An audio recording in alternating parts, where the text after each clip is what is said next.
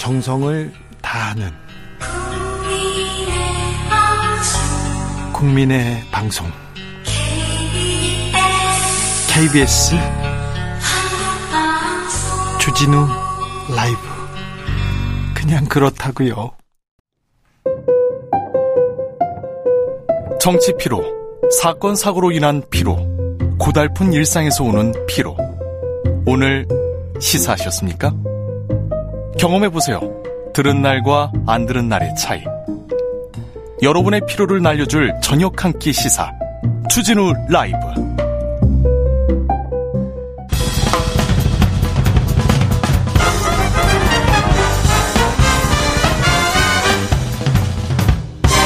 훅 인터뷰. 어제 북한이 동해상으로 미사일 두 발을 발사했습니다. 한미 연합 훈련이 있는데요. 북한 최근에 남반부 영토를 점령하겠다 이런 얘기를 하면서 전군 지휘 훈련도 했는데요.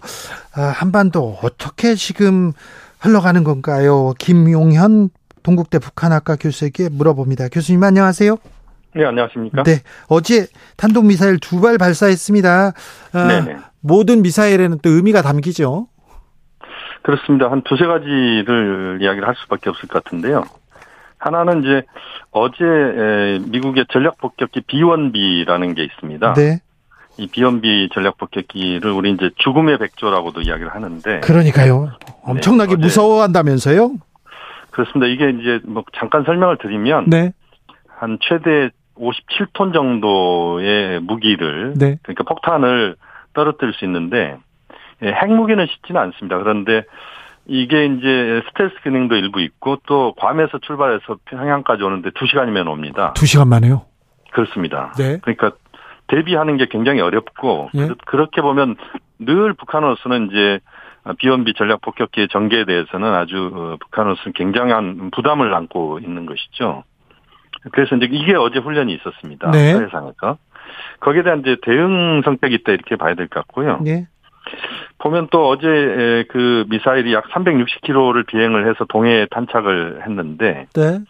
어, 대체로 이제 이 거리를 음, 우리가 측정을 해보면 계룡대에 딱 맞는 거리입니다. 아, 그렇군요. 네네. 그래서 이제 계룡대를 겨냥한 것 아니냐 뭐 이런 이야기도 어, 나올 수가 있을 것 같고요. 예. 뭐 크게 보면 지금 음, 을지 자유의 방패 UFS라고 지금 연합훈련이 큰 훈련은 이제 오늘까지인데 네. 이 훈련을 하고 있는 것에 대한 북한의 반발과 대응의 성격이 강하다. 일단 이렇게 봐야 될 것 같습니다. 네. 북한이 미사일을 쐈는데 우리 군은 또 어떤 조치를 취했습니까? 우리 군이 이제 취할 수 있는 조치라고 하는 것은 특별한 대응 조치를 구체적으로 하지는 않습니다.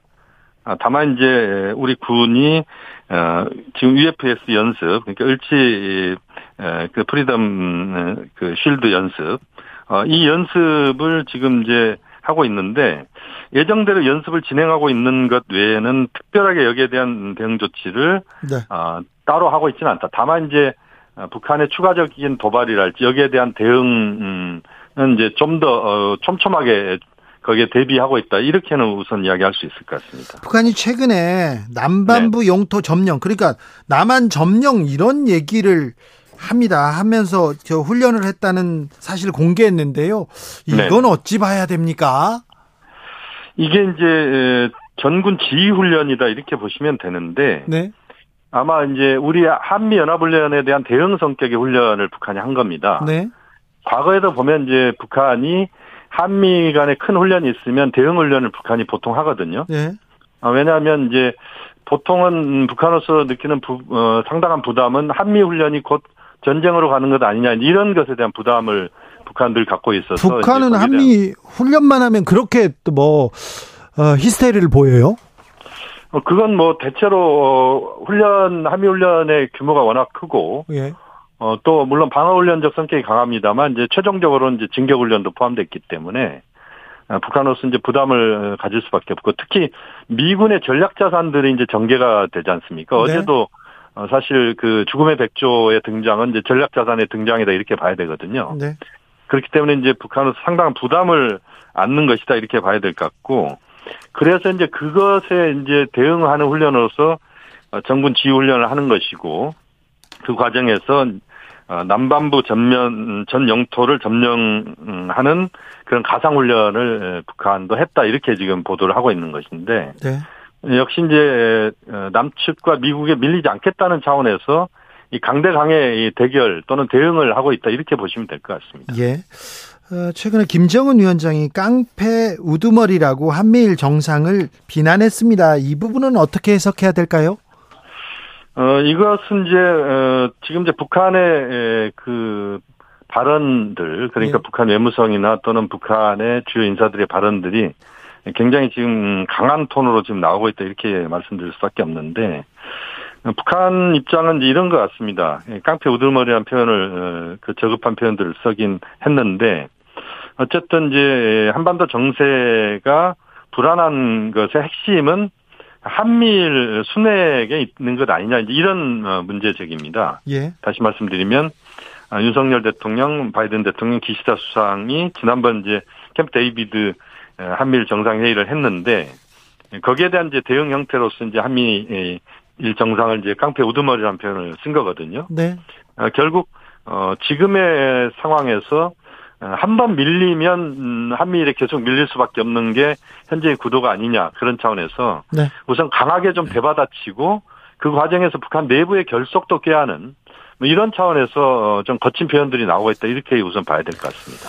근데 한미일 이렇게 공조하고요. 동맹으로 간다고 얘기하고 그리고 한미 연합훈련 이렇게 나오는데 네. 북중러 이렇게 연합훈련 할까? 북한이 중국과 또 군사적으로 또 더 단단히 묶일까? 그거 걱정됩니다.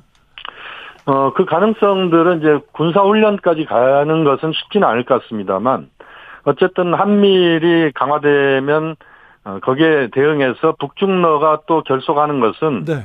어, 그것은 뭐, 어, 현재로서는 그렇게 갈 가능성이 매우 높다고 봐야 되겠습니다.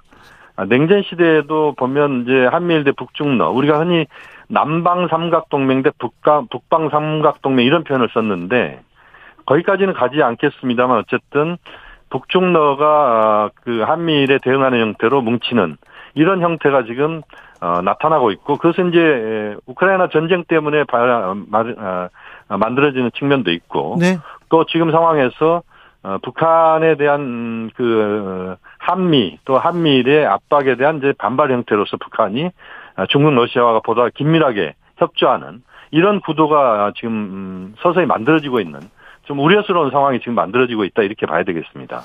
어, 지난번에 러시아 국방장관이 전쟁 중인데 북한을 네. 방문했어요. 그 그렇습니다. 쇼이구 국방부 장관 다녀간 이후에 러시아와 네. 어, 북한 군사적으로 교류하는 거 아니냐, 무기 교류하는 거 아니냐 이런 걱정 드는데요.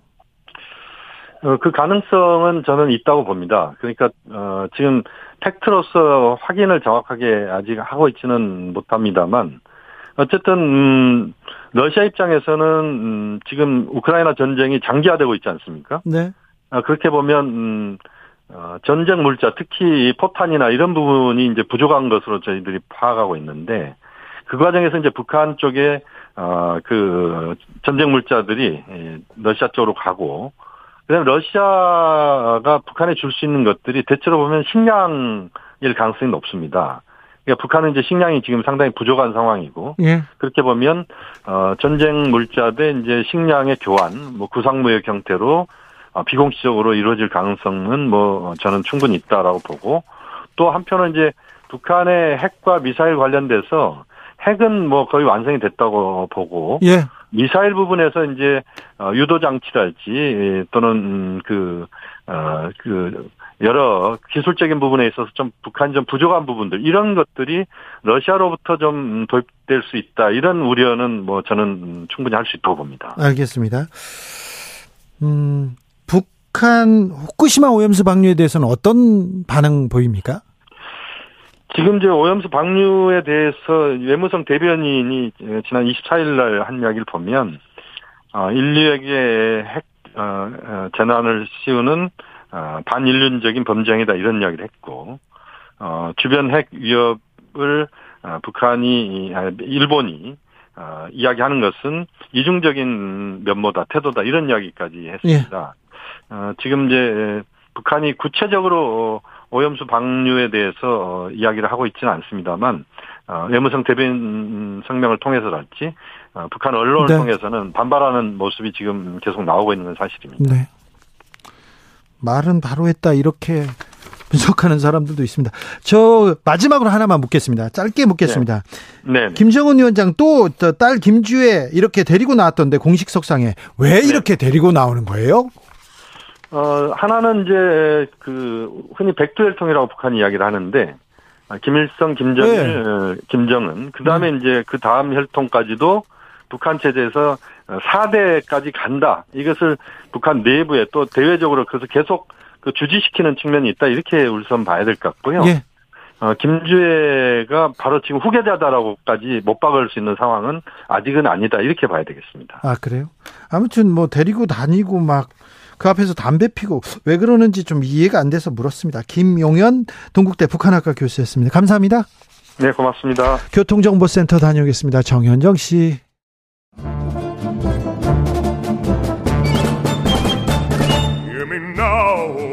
여기도 뉴스 저기도 뉴스 빡빡한 시사 뉴스 속에서 가슴이 답답할 때 뇌 휴식을 드리는 시간입니다 오늘도 맛있는 책을 만나보겠습니다 책의 맛 김갑수 평론가 어서 오세요 안녕하세요. 정선태 교수님 어서 오세요 네, 안녕하세요. 잘 지내고 계시는지요 저만 잘 지내면 됩니다 가을이 오고 있습니다 가을이 왔어요. 왔어요 예. 왔어요. 하늘도 예쁘고요 네. 오늘은 슈퍼 블루문이 뜬답니다 네. 별 관심이 없습니다. 그렇습니까? 좀 걸어야죠. 네. 자, 오늘은 어떤 책 맛볼까요? 오늘은 제가 골랐는데요. 네. 어, 제목이 책을 고르는데 결정적인 역할을 했습니다. 그렇습니다. 어떤 곳에서도 안녕하기를. 김지혜, 이의진, 한정선 지음. 네. 어떤 곳에서도 안녕하시기를 네, 안녕하기를. 하기를. 네, 네. 이 방송을 들으시는 여러분들 네. 어떤 곳에서도 안녕하시기를 네. 바랍니다. 그러게요. 이 책을 지은 사람은 셋인데요. 네. 김지혜 씨, 이 사회학을 전공하고 음악가예요. 네, 음악가입니다. 독일에서. 네, 독일에서 반려인과 아들 그리고 고양이와 함께 살고 있답니다. 네. 글을 참 맛있게 잘 씁니다. 이 네. 독일과 한국 사회를 비교하면서 글을 참 잘 쓰고요. 반려인이라고 표현해요. 네, 남편이라고 반- 안 하고. 그러니까 결혼 안 모양인데. 하고 파트너로 사는 유럽의. 흔한 그런 네. 커플인 모습이죠. 아, 반려인도 괜찮아요. 그런 용어도 그렇죠. 저, 저 인간보다 낫잖아요. 이의진 씨는 현재 고등학교 선생님, 네, 교사입니다. 칼럼니스트인데 네. 우리 수능 문제, 교육 문제 예. 등등에 관한 아, 이 아이템으로 좋은 글을 그리고 그렇죠. 한정선 씨는 인권 활동가이면서 컬럼니스트, 네. 웹 매거진 작가라고 합니다. 네. 그 헤드라인 제주에서 아, 칼럼을 연재하고 있다네요. 네. 좀 성격이 다른 사람들인데 또 하나로 큰 흐름들이 모아지기도 하는 세 명의 작가가 자신의 얘기를 이렇게 음. 담담히 쓰는데 어. 뭐 공통된 주제가 있는 것도 그렇죠. 같고요. 네. 또뭐 다른 것도 같고 그렇습니다. 네, 우리 사회가 안고 있는 여러 가지 이 어려움이랄까 문제점들을 어, 담담하게 풀어낸 글들의 모음집입니다. 네. 그러니까 그냥 성격을 한마디로 얘기하면 오랜만에 읽어보는 에세이집이에요. 그렇죠. 네. 맞아요. 예, 소설이거나 무슨 음. 어떤 네. 전문 영역의 어떤 책이 아니라 어, 삶의 이런저런 얘기를 하는 이런저런 산문들을 모았어요. 네. 네. 네. 이게 과거에는 에세이집들 많이 읽었는데 요즘 뭐 그- 이게 독자적인 책으로 잘 읽히는 경우가 드물거든요. 음. 그렇죠. 근데 또 요즘은 새로운 산문의 시대라고들 합니다. 웹에 뭐 글을 짧게 짧게 네. 계속 쓰는 분들이 아니 많아가지고. 그리고 저 페이스북 그 글들 모아서 책도 내고 그러니까 네. 이제는 누구나 다 일종의 에세이스트가 된 음. 것처럼 돼버렸죠. 네, 그렇기도 합니다. 자, 책 속으로 들어가 볼까요? 책 속으로 들어 들어가서 네. 가기 전 가기 전에 가서 책 얘기 좀 해봐야 될 것 같습니다. 그 아, 그런 얘기 참 많이 있죠. 한국 사람들 책 참 안 읽는다고. 네. 어, 이 초중고등학교 때 읽었던 책이 평생 읽은 책이 대부분일 경우가 많다고 그러죠. 초중고등학교 다닐 때도 책 읽으면요. 야, 공부해야지. 무슨 책 읽고 이런 분들도 많았어요. 네. 이건 뭐 수수께끼 비슷한 건데 네. 수수께끼도 아니고 성인의 25%가 예. 일 1년에 책 한 권도 읽지 않는다고 합니다. 그러면서 젊은 사람들한테 요즘 젊은 것들 하면서 뭐라고 한다는 거죠. 네. 이 에, 이 문해력을 문제 많이 삼잖아요. 젊은 예, 예. 애들, 젊은 사람들 문해력이 떨어진다고 네. 그걸 비판하는 사흘이 죽을 사자 사흘이 되는 것보다 더 슬픈 것이라는 글에서 이 이진 씨가 이렇게 씁니다. 잠깐 볼까요? 네. 더 심각하게 생각해 봐야 하는 건 나이를 먹을수록 책을 안 읽는다는 거다. 네. 대학마저 졸업하고 나면 1년에 단 한 권도 읽지 않는 사람이 늘어난다. 아니, 아예 긴 글을 읽지 않게 된다. 성인 문맹이 시작된다. 그런 사람들이 요즘 것들을 비웃는다. 학교 교육이 잘못되어서 요즘 애들이 사흘이라는 말도 모른다고 낄낄댄다. 그러면서 자기 자신은 변명하기 바쁘다. 책 한 권 읽을 시간 없다고 한다. 자신이 얼마나 바쁜 줄 아느냐고. 먹고 사는 게 쉬운 줄 아느냐고. 정신없이 살아야 하는데 팔자 좋게 책 붙들고 있을 시간이 있는 줄 아느냐고. 팔자 편한 것들이나 책을 읽지 생활이니 무슨 책을 읽느냐고 삿대질 한다. 그러나 그러는 시간에 술집은 미어 터진다. 선술집도 미어 터지고 고급 술집도 미어 터진다. 이렇습니다. 네. 책은 여전히 안 팔리고요. 네. 뜨끔 하는 분들이 좀 있으시죠? 네. 근데 제가 어디 가서 강의를 할 때 열렬한 그 환호를 받는 경우가 거의 없는데 이 말 할 때는 환호성이 터질 때가 있어요. 박수 터질 때가 있습니다. 네. 한국의 정치인들, 네. 고급 공무원들 예. 반드시 고전을 읽게 하는 방법으로 방법으로 저 채용을 해야 된다. 아. 그래 그 얘기하면 정말 길박수까지 아니어도 네. 어, 뜨거운 박수가 터지곤 합니다. 안 읽어요. 동의하시죠? 네, 동의합니다. 예, 예, 역사책 좀 열심히 읽었으면 좋겠어요. 역사책. 예, 역사책도 그렇고 문학책도 그렇고 네. 그러니까 역사 인식이 엉망이 되고요. 네. 공감 능력이 거의 제로 베이스 제로화하고 네. 그런 게 아닌가 싶습니다. 근데 이제 지식 습득이나 뭐 감동의 그 어떤 소비나 이런 것들을 더 이상 이제 활자로 하지 않는데 그 대신 아무것도 안 한 건 아니고 이제 영상으로 옮겨가고 네. 이제 매체가 달라진 그런 상황이잖아요. 예. 근데 우리 같은 사람이 열심히 이제 책 얘기하는 이유는 어, 책을 통해서 습득한 것만이 가능한 이게 인간의 어떤 내적 깊이나 품격이나 그렇죠. 수준이나 이런 것들의 문제 때문에 이제 자꾸 얘기를 하죠. 근데 자꾸 이제 왜 책을 안 읽냐라는 분위기로 몰고 가면 참 부담감들을 느껴요. 근데 환경은 책을 통해서 뭘 하기가 참 어려운 그런 상황이고요. 이 책의 저자 세 분이 그 상대적으로 이제 덜 알려진 분들이란 말이에요. 네. 뭐 굉장히 유명한 저자들이 아니잖아요. 예. 근데 나름 깨어있는 이제 시선으로 세상의 온갖 일들을 들여다봐요. 장애인들의 현실 얘기가 책 앞부분에는 참 많이 나오고 또 교사하시는 분은 교육 현장에서 느끼는 것, 제주살이 하시는 분은 그 중년 비혼 어, 여성으로 살아가는 그 애처로움 또는 뭐 제주 생활의 특성 이런 것들이 이제 우리가 깨어 있는 감각과 시각으로 세상 곳곳을 막 얘기하면 너무 아픈 데도 많고 괴로움도 많은데 실제 우리의 삶에서 현장에서 느껴지는 것과 이렇게 같은 수위에 네. 가르치는 입장이 아니라 같은 수위에 이런저런 것들이 음. 이렇게 다가와서 좀 잔잔하게 아픈 얘기인데 잔잔하게 읽히는 뭐 그런 성격의 책입니다. 네. 네, 맞습니다. 이웃에 있을 법한 사람 얘기예요. 네. 예를 그 김갑 선생 어, 말씀을 이어받아서 예를 들면은 그 독일 살이하는 김지혜 예. 씨가 이, 쓴 글이 하나 있습니다. 네. 우리는 무엇을 두고 쓰레기라고 하는 건데 독일 얘기할 때마다 또는 북유럽 얘기할 때마다 뭐 트럭 운전사나 어, 청소부나 국회의원이나 뭐 교수나 거의 뭐 큰 차이가 큰 임금 차이가 차이가 안 임금. 차이도 없고 예. 사회적 인식의 차이도 없다고 하잖아요. 한국 한국은 왜 그럴까? 하는데 거기 하나 이런 인용을 합니다. 저도 기억이 나는데 어떤 시의원이 한 말이라고 하죠. 환경 미화원은 특별한 지식이나 기술이 필요 없는 업종이다. 환경 미화원은 신의 직장, 로또 인사, 로또 자리 이런 식으로 얘기했다는 거예요. 예. 여기에 대해서 이 김지혜 씨는 이렇게 얘기합니다. 환경 미화원의 월급이 왜 이렇게 많냐며 한 시의원은 이렇게 투덜거렸다. 미안하지만 내 눈에는 대한민국의 의원직이야말로 특별한 지식이나 기술이 필요 없는 업종으로 보인다. 산재로 다치거나 죽을 일 없는 신의 직장이고 로또 자리 말이다. 계단 아래 사람이 생활할 수도 없는 공간을 사람에게 내어주고 콧노래도 부르지 말고 앉지도 말라고 이야기하는 사회.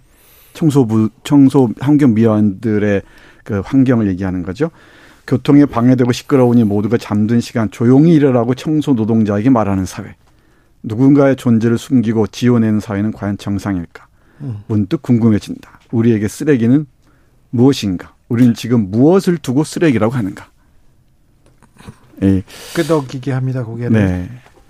우리 저 PC주의란 말 이제 이제는 많이 알려졌죠. 정치적 올바름 음. 올바른 얘기하는 거. 예. 근데 이제 그 PC주의적 관점에서 쓴게 굉장히 조롱받는 세상이잖아요. 예. 근데 이 책은 처음부터 끝까지 PC주의라고 보시면 돼요. 음. 네. 소수자에게 뭐 뭐에 대해서 세상 모든 문제에 대해서 흔히 말하는 올곧고 올바른 얘기의 시각으로 제 여성이 모든 예. 사물을 바라봅니다. 그래서 뭐 생활 속에서 정치 얘기, 생활 속에서 다른 교육 얘기를 계속 하고 있는데 네. 왜 그렇게 됐을까요?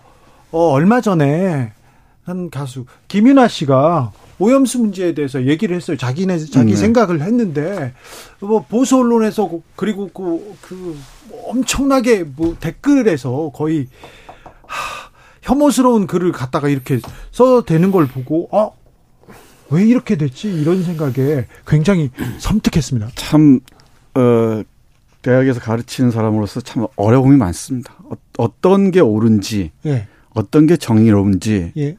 어떻게 행동해야 되는지 가르치기가 참 어려워져. 아니 그런데 자기 생각을 생각을 얘기했다고 해서 이렇게 비판 받 비난받는다 이거는 아니잖아요. 아니, 그러니까 지금 정 교수도 그러잖아요. 어떤 걸 옳다고 가르쳐야 네. 되는지 모르겠다라고 하는데 저는 약간 견해가 다른 게 네. 그 옳은 건 상대적일 수 있는데 각각의 다른 얘기들이 각각 주장될 수 있어야 되는데 그렇죠. 그렇죠. 예. 그 집단 떼거리로 그냥 매도해 버리는 네. 저도 많이 겪는 일이거든요. 네. 어떤 의견을 냈다가 어마어마한 이제 공격과 반론을 받는데 사실 생각이 있어서 하는 소리인데 말이에요.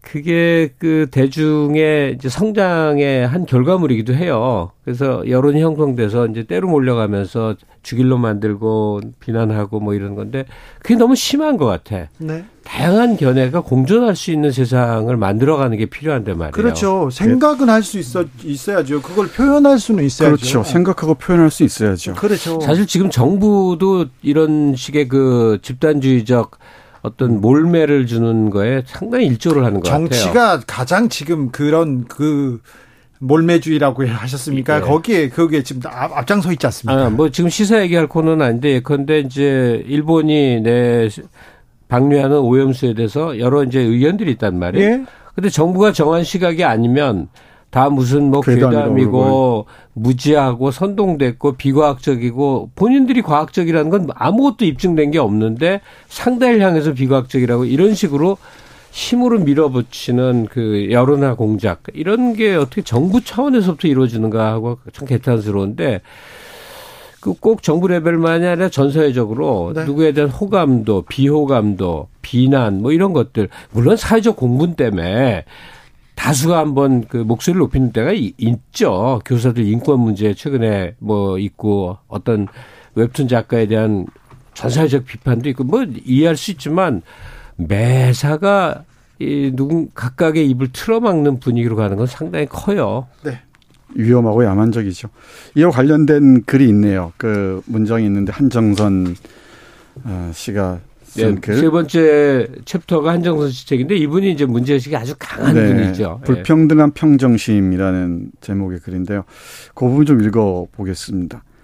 누군가 굶고 폭력에 시달리고 문턱조차 넘기, 힘, 넘기 힘들고 죽음을 생각하는 이 살벌한 고통의 사회에서 약자라는 이유로 상처를 외면하, 외면하고 인권을 무시하고 있는 현실에서 평안하고 고요한 마음이란 것은 얼마나 잔인한 이기심인가. 민주주의는 시민이 주인이 되는 사회이고 그 시민은 모든 사람을 지칭하는 말이 아닌가. 시민 누구도 배제받지 않는 사회. 그것이 바로 민주주의 아닌가. 우리는 과연 민주사회에서 살고 있는가 하여 외부 자극을 그나마 균등하게 만드는 가장 손쉬운 방법은 제도화, 표면화하는 것이다. 사회가 보장하는 법률을 제정함으로써 인간이 인간다운 삶을 유지할 수 있도록 마지막 보루가 되고 혐오 세력으로, 세력으로부터 지켜낼 수 있는 방패가 되는 것이다. 네. 그러니까 우리 사회가 의견 개진이나 어, 표명도 그렇, 그렇, 그렇지만 여러 국면에서 혐오라는 가장 부정적인 감정이 만연해, 만연해 있다는 것. 이게 저로서는 가장 쓸쓸하고 서글프고 그렇습니다. 생각이 다를 수 있습니다. 근데 음. 다르다고 해서 이렇게 혐오를 이렇게 일상화한다 이거는 아니죠. 그래서 이제 그거를 뭘로 정리할 수 있을까? 오늘 소개해드리는 어떤 곳에서도 안녕하기를 네. 이 책의 세 저자의 입장을 보면 물론 이제 깨어 있는 시각으로 세상의 많은 문제를 바라보고 어, 비판적으로 성찰하고 이제 이런 얘기들인데 지금 이 시간에 우리가 셋이 개탄하고 있듯이 그 아직은 획일적 어떤 방향으로 사회가 몰려가는 거를 이 그리고 이 저자 세 분이 안타까운 거를 총체적으로 보면 지금 우리 사회의 모든 문제의 근원을 좀 이렇게 집약적으로 표현할 수 있는 건 음. 반지성주의가 아닐까 싶어요. 맞습니다. 네. 그러니까 음. 반지성이라는 게 의미하는 바는 뭐냐면 그냥 집단적 폭력의 힘, 음. 힘과 폭력이 난무하는 그런 세상의 모습인데 이 국가 권력서부터 각각 작은 사회 단위에 또는 사회적 위치, 위아래 관계에서 힘이 지성을 압도해 버린 사회 모습이 음. 현재 우리 사회가 우리가 살고 있는 한국 사회에 근본적인 고통스러운 면모가 아닌가 싶어요. 네. 그래서 어떤 곳에서도 안녕하기를 그렇게 네, 뭐 있잖아요. 각제도 도생이란 말이 떠오르기도 네, 하죠. 네. 네. 참 안타까운 사글픈 슬로건입니다. 네. 각자 도생 해야 된다는 것. 근데 가끔 한 권의 책이 예언서 역할을 하기도 하는데 지금 뭐 안보 위기도 선거를 앞두고 많이 짚혀질 것 같고 등등 하지만 공통적으로 지금 전문가들이 진단하는 게 우리가 아마 미중위의 경제 고통을 겪게 될지 모른다는 거잖아요. 음. 경제가 추락하고 네. 아주 심각한 상황으로 네. 낭떠러지로 가듯이 지금 가고 있다고 뭐 너무 많은 전문가들이 진단을 하는데 그래서 이 책 제목에 말하는 겁니다. 어떻게 되더라도 좀 잘 살아내자. 네. 어떤 곳에서도 안녕하기를. 여러분은 어떤 곳에서도 편안하시기를, 안녕하시기를. 이 제목, 이 책의 제목이 된 그 구절이 있는 글이 있습니다. 예. 예. 그, 한정선 씨의 글인데, 태풍이 오는 날이 두렵지 않을 수 있다면인데, 네. 지난번에 비가 많이 와서 참 아까운 목숨들, 안타까운 목숨들이 사라졌는데도 정말 책임의 근원에 대해서는 별 고민들이 없는 것 같아요. 네. 네, 그 부분 잠깐 보겠습니다. 네. 자연재해가 몰려오면 이 모든 약자는 가장 먼저 타격을 입는다. 네. 내가 젖은 옷과 젖은 신발과 젖은 양말과 온갖 냄새와 사람들 틈에 열기로 비를 싫어할 때도 그들은 언제나 생이 흔들리는 체험으로 비를 두려워했으리라. 조금 생략하고 예. 읽겠습니다. 우리는 그것이 단지 개인의 불행이라 말할 수 있을까? 사회적 시스템이 어디까지 시민을 지켜야 하는가를 헌법 제10조에 명시돼 있다. 모든 국민은 인간으로서의 존엄과 가치를 가지며 행복을 추구할 권리를 가진다. 국가는 개인이 가지는 불가침의 기본적 인권을 확인하고 이를 보장할 의무를 진다. 시민의 불행이 구조적 문제와 동떨어질 수 없다. 사회적 시스템은 따라서 태풍 하나에도 적확하게 작동돼야 한다. 이불을 덮어줄 존재가 없는 수많은 개인인 시민의 인권을 국가는 보장해야 한다. 바람이 거칠어지고 있다. 잠 못 들고 비바람이 두려울 사람들이 안전할 수 있기를. 태풍은 불어야 하고 불어올 테지만 부디 모두 무사하시기를. 결국 어떤 상황에서도 안녕하기를. 태풍은 불어야 하고 불어올 테지만 부디 모두 무사하시기를. 결국 어떤 상황에서도 안녕하기를. 네. 네. 태풍이 불어와요. 응. 방송국에는 많이 불어옵니다, 요새. 막 불어와요. 응. 하도 근데 태풍이 많아가지고 태풍 예보도 없어요. 네. 네. 네 아무튼 안녕하시기를 네, 그런 생각합니다. 심영복님께서 어떤 곳에서도 안녕하기를 가슴에 와닿는 제목 같습니다. 글을 읽어보면요. 네. 네, 그렇습니다. 조혜숙님, 하루도 안녕할 수 없는 요즘 오늘 추천해 주신 어떤 곳에서도 안녕하기를 보면서 마스, 마음을 좀 다스려 봐야겠습니다. 이렇게 얘기하는데요. 너무 좀 예쁘게 쓰려고 하시지 않았나 그런 구절도 보이기는 합니다만, 음. 네. 생활 속에서 아, 이런 고민이 있었구나. 그리고 우리 얘기구나. 이런 생각 들어요. 그렇습니다. 네. 우리 주위에서 얼마든지 만날 수 있는 네. 사람들입니다. 옆에 이웃이 네. 저제 아는 누나가 그냥 쓴 것 같다 그런 네. 생각 계속 들어요. 네, 이 부분 내 아는 사람 아니야 이렇게 네. 생각이 드는 공감할 수 있는 부분이 많습니다. 네. 글 글이 참 맛깔스럽습니다. 네. 한번 꼭 읽어 보시죠. 네. 어떤 곳에서도 안녕하기를. 김갑수 선생님. 예. 네. 안녕하시죠? 아니 두 분이 얘기하는데 나는 얘기하러 나온 사람인데 이렇게 얘기 듣기만 하고 자꾸 생각에 잠기게 되네요. 오늘이요? 네, 왜냐면 이 제목이 진짜 제목이 아, 좀- 너무 강한 걸 주네요. 어떤 곳에서도 안녕하기를. 왜냐하면 그 예감 같은 게 있는데 음. 우리가 전사회적으로 이제 큰 고통을 겪는 과정이겠구나 느껴지니까 아이고 그런 상황이 되면 얼마나 힘든 건지를 알거든요. 네. 과거에도 겪어봤기 때문에. 여러분은 어떤 안녕하기를. 곳에서도 안녕하기를 네, 빌겠습니다. 두 분 감사합니다. 네. 네, 저는 고맙습니다. 내일 다시 돌아옵니다. 주진우였습니다.